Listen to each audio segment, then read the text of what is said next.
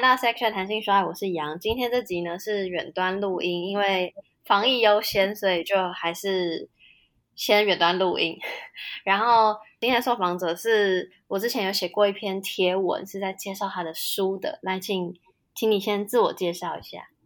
哎，大家好，我是古乃芳，然后我现在是苔藓文化有限公司的负责人，然后我本身是作家，也是调香师。然后之前杨刚刚提到的那本书，就是嗯，之前我出版的短篇小说集叫《尘埃》。然后苔藓文化有限公司主要就是经营出版，还有呃香水这方面。然后等一下我们会慢慢讲，因为之所以叫苔藓，是因为我香水常常使用苔藓当我的一个嗅觉识别，我们叫 DNA 这样。我刚刚才想说是哪个苔哪个藓，哦，原来是那个植物的苔藓。对对对，Moss。我记得我第一次知道你跟知道你的品牌，是因为你直接私讯我，是吗？哇，对对，你好像就是呃，我一直有 follow 你的那个 IG，然后我们之前刚好出了一个催情油，我又觉得你会喜欢，所以我就 自告奋勇 说问你要不要试试看。没有没有，我记得一开始是收到南方的私讯，然后说就是阅读他的书，然后。看有没有机会可以做推荐，然后我就觉得哇，好好酷跟好棒，然后我就读了，我就是反正细节贴文我会放在这集的资讯栏，大家可以再去看看。当然这集今天的主题不会是讲书，也可能也可以讲到了，但就是我会想要放在乃方是调香师的这个身份上面，然后因为也想要讲气味这件事情，因为之前。嗯，我可能没有在我自己节目上讲过，就是，但是我有上那个《良人十号》这个节目，他们在讲食物的节目，然后就讲到食欲跟情欲之间的关系。然后，嗯，近几年我觉得情欲除了跟食物这件事情很有关系之外，我也觉得跟气味很有关系，所以也可以讨论两者之间的关系。然后再加上。刚刚乃芳有提到，就是那个他有私讯我推荐他自己的催情油的部分，我们后后面也会讲到，所以先讲讲气味好了。然后我想要先问，就是在你小的时候，你就是一个对气味特别敏感的人。其实我是记忆力特别好的人，然后我觉得气味的敏感是来自记忆力。像我早上喝了一杯茶，然后我喝了那个高山茶，然后我就想到，诶，这个有一个甘蔗的味道，就是很多气味的描述都是透过比喻，然后那种比喻就是来自于记忆这样，然后气味很大的成分就是来自于比喻，还有那种拆解。就如果嗯，像之前我去那种香材店买东西，我闻到一个加拿大的侧柏。侧柏就是侧旁旁敲侧击的侧，嗯、然后柏是那个柏树的柏，嗯，然后我一闻到我就想到啊，那不就是我的耳垢的味道吗？这是可以跟大家分享的吗？对，就是那种联想和比喻，我觉得是嗯、呃，对，可能气味的记忆力是很要求的。那关于气味这件事情，你有没有印象最深刻的味道，或是？关于气味的印象最深刻的回忆是谈性说爱节目，是不是要讲比较？不用不用不用，也不用啊？我我对气味的回忆，其实嗯，最深刻是我呃研究所，我到英国念书的时候，然后那个时候我其实很很想家，然后想家的时候，我就其实，在脑中一直在翻搅，说哎什么？我我想到台湾都想到什么味道？嗯，然后英国其实他们很多那种叫 herbalist，就是有点像是女巫的那种药药材店，嗯，有点像嗯中药行的的西方版这样啦。嗯，然后我就在那个 herbalist，我就呃，他们就常常去抓草药，然后我就抓到了那个茉莉花。然后一抓到茉莉花，我就突然很很想哭，就觉得啊，这个茉莉花茶，就想到那个台湾 Seven 卖那种铝箔包的茉莉花茶，就很是铝箔包，就是那种，就直接让我很直直觉的想到想到台湾，嗯，然后后来就那个时候，我就嗯，就试着要调那个茉莉花茶的香水，我就用茉莉花，还有晚香玉，还有。愈创木，可能讲这个对观众没什么意义，可是就试着拼拼接出我想象中的茉莉花茶，后来就变成呃香水，然后我就变成可以每天穿在身上，就就感觉很疗愈，然后穿在身上好像就是一秒回到台湾这样。嗯，如果是这种的话，我其实因为我曾经也去国外就是交换大学的时候，然后那时候很想念台湾，可是想到台湾总是会想到吃的，所以对我来说的那个味是口味的那个味，但口味当然一定会有它的香味嘛，所以我我反而不是这么，比如说什么茉莉花这种，我就会想到的是早餐店的那种油腻味，就是油烟味，就是如果是。要我想所谓家乡的气味的话，我可能会想到的是这个。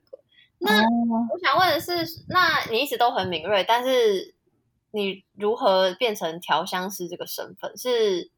从小就决定要做这件事吗？还是？哎，应该是从小都都喜欢吧。然后其实职涯上我，我我做过很多各式各样的工作，嗯、就就可能一直以来我数学都蛮好的，然后所以我大学。是念那个台大财经系，然后研究所我就念去那个英国念的是经济研究所，在爱丁堡大学这样，就好像一路上都没有关系，可是默默的好像，嗯，觉得好像也没有白走的路。然后回回到台湾之后，我去清大教过一阵子的经济这样，然后又当过交易员，然后就什么都做过。但这些事的做这些事情的时候都没有想说。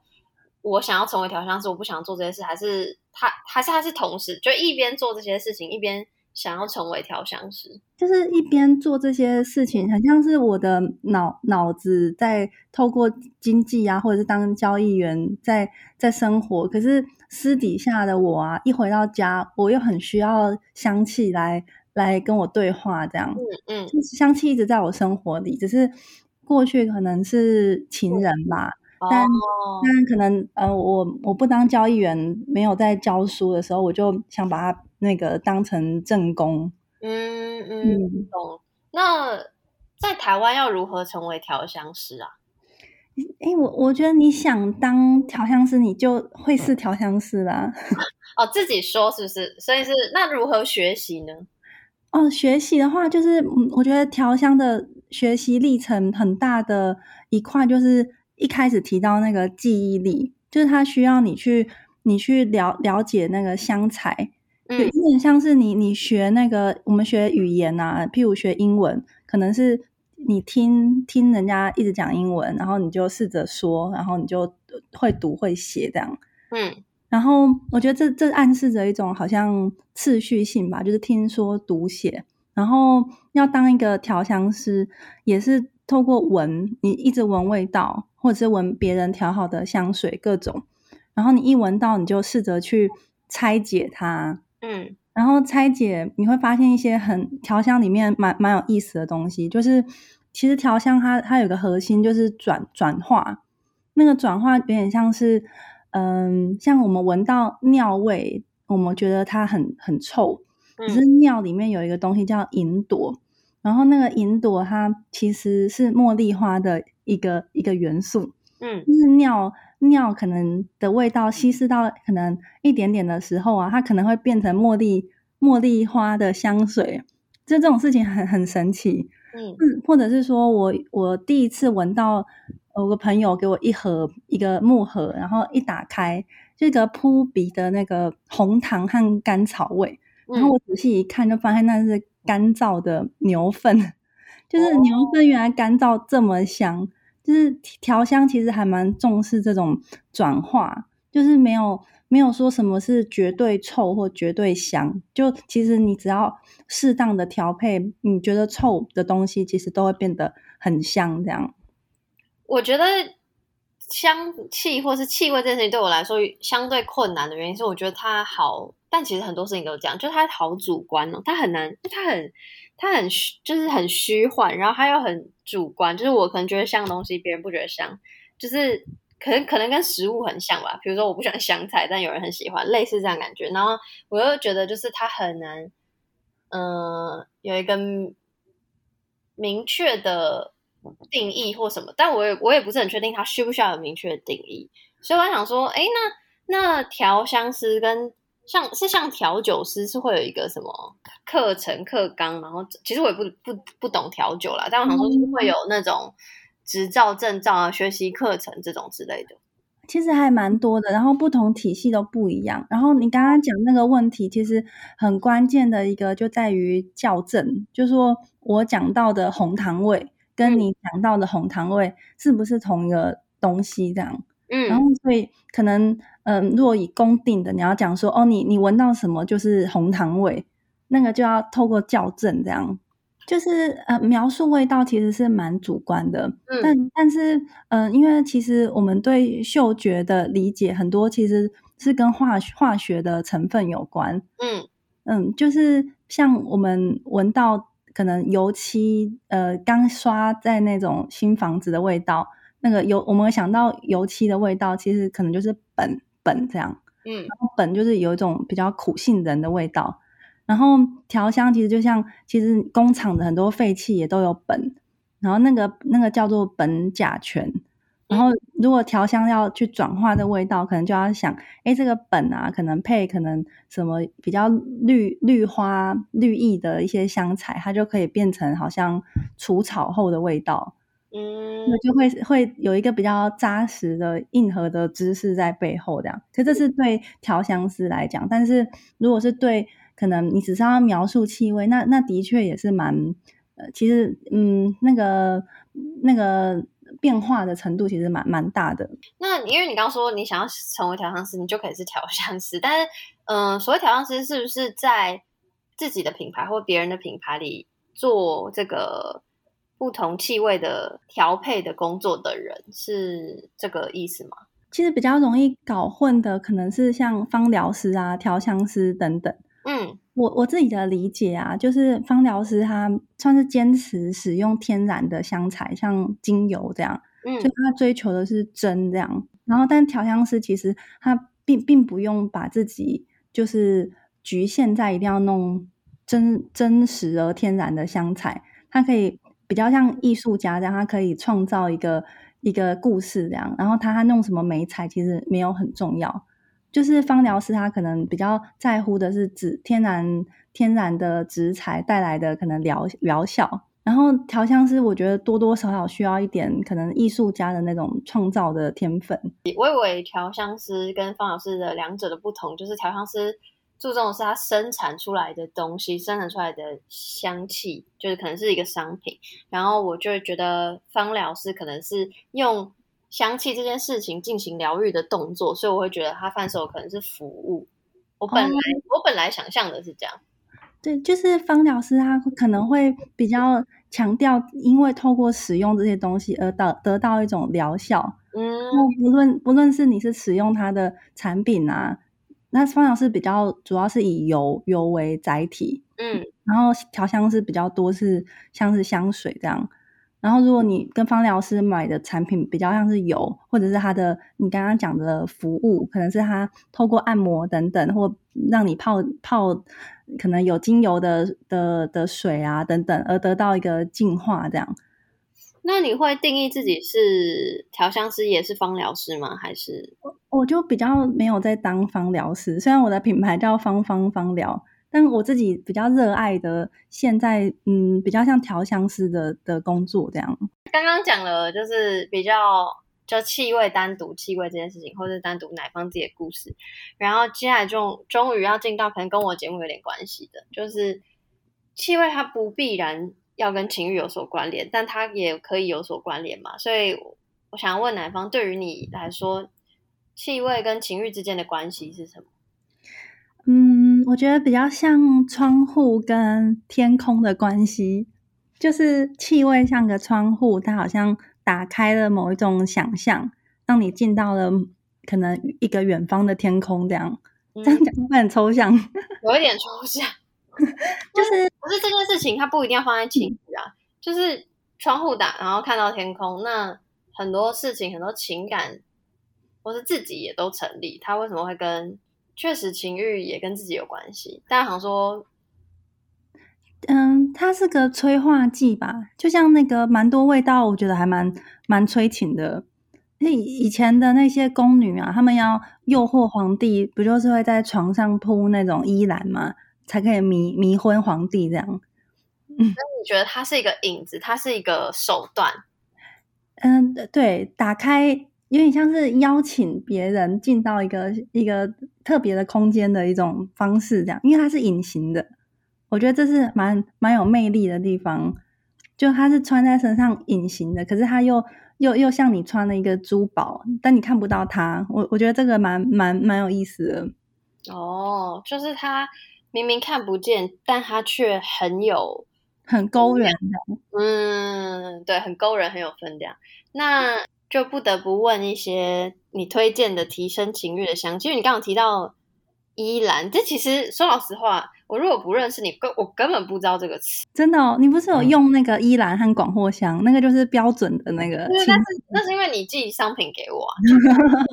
如果不认识你，然后没有用你的商品，我根本不知道这个香气跟情欲有关，我也不知道什么以前宫女会怎样怎样，我完全不知道这件事情。所以你可以，我只有听过什么一般那种那个香水 YouTuber 会有讲说什么黄瓜味或南瓜味瓜类的。但我不是很确定是不是第一名一定是依兰，就是那种黄花的，就是有点像舞女的感觉，就它很有跳跃感，然后那个感觉就很很催情。我觉得，因为依兰它就是那种很大很艳的黄花，所以它就是蛮蛮艳的一个味道。然后通常催情的配方啊，我自己啊就是花加木头，像依兰，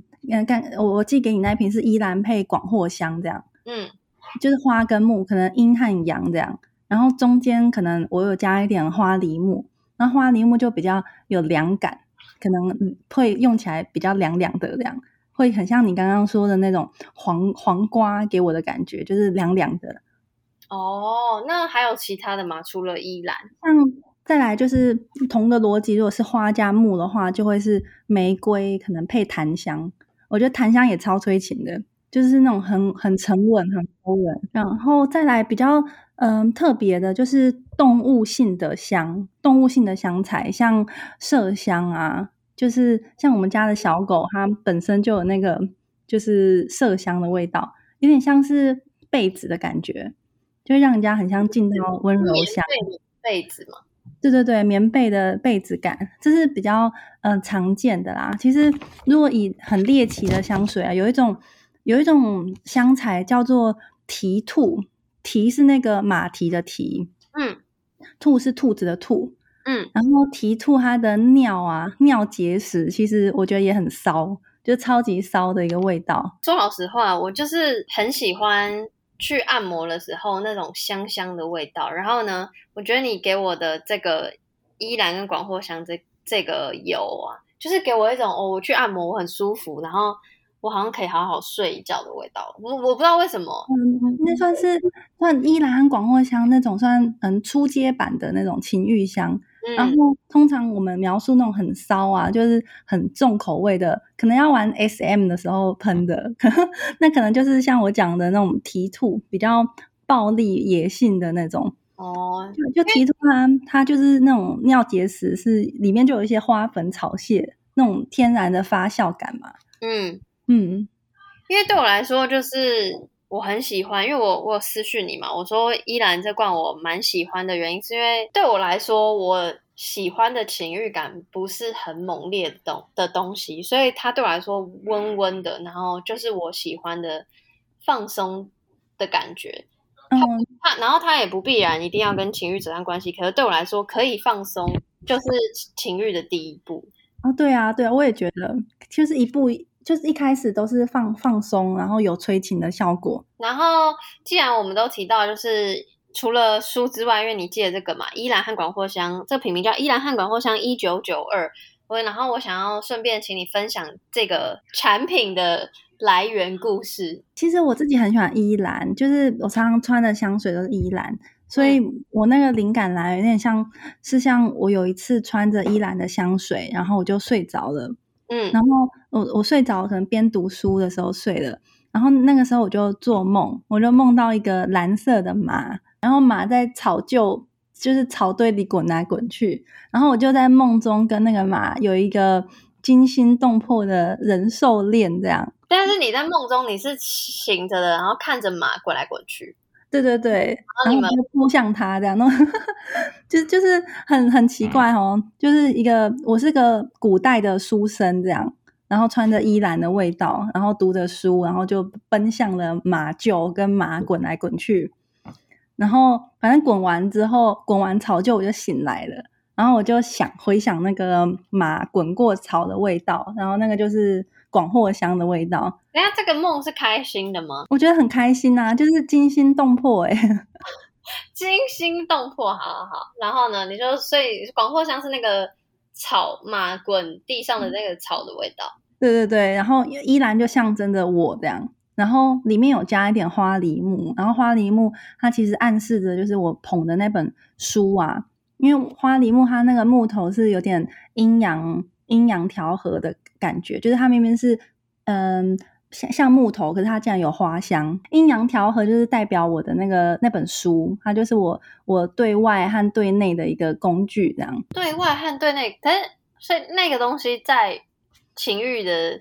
作用是什么？为什么需要内外调和？就是我我因为我我进到那个梦里是因为看书睡着了，所以它有点像是一个工具，让我进到那个很离奇、很奇幻的人兽恋的梦。如果我没有记错的话，这款应该是你的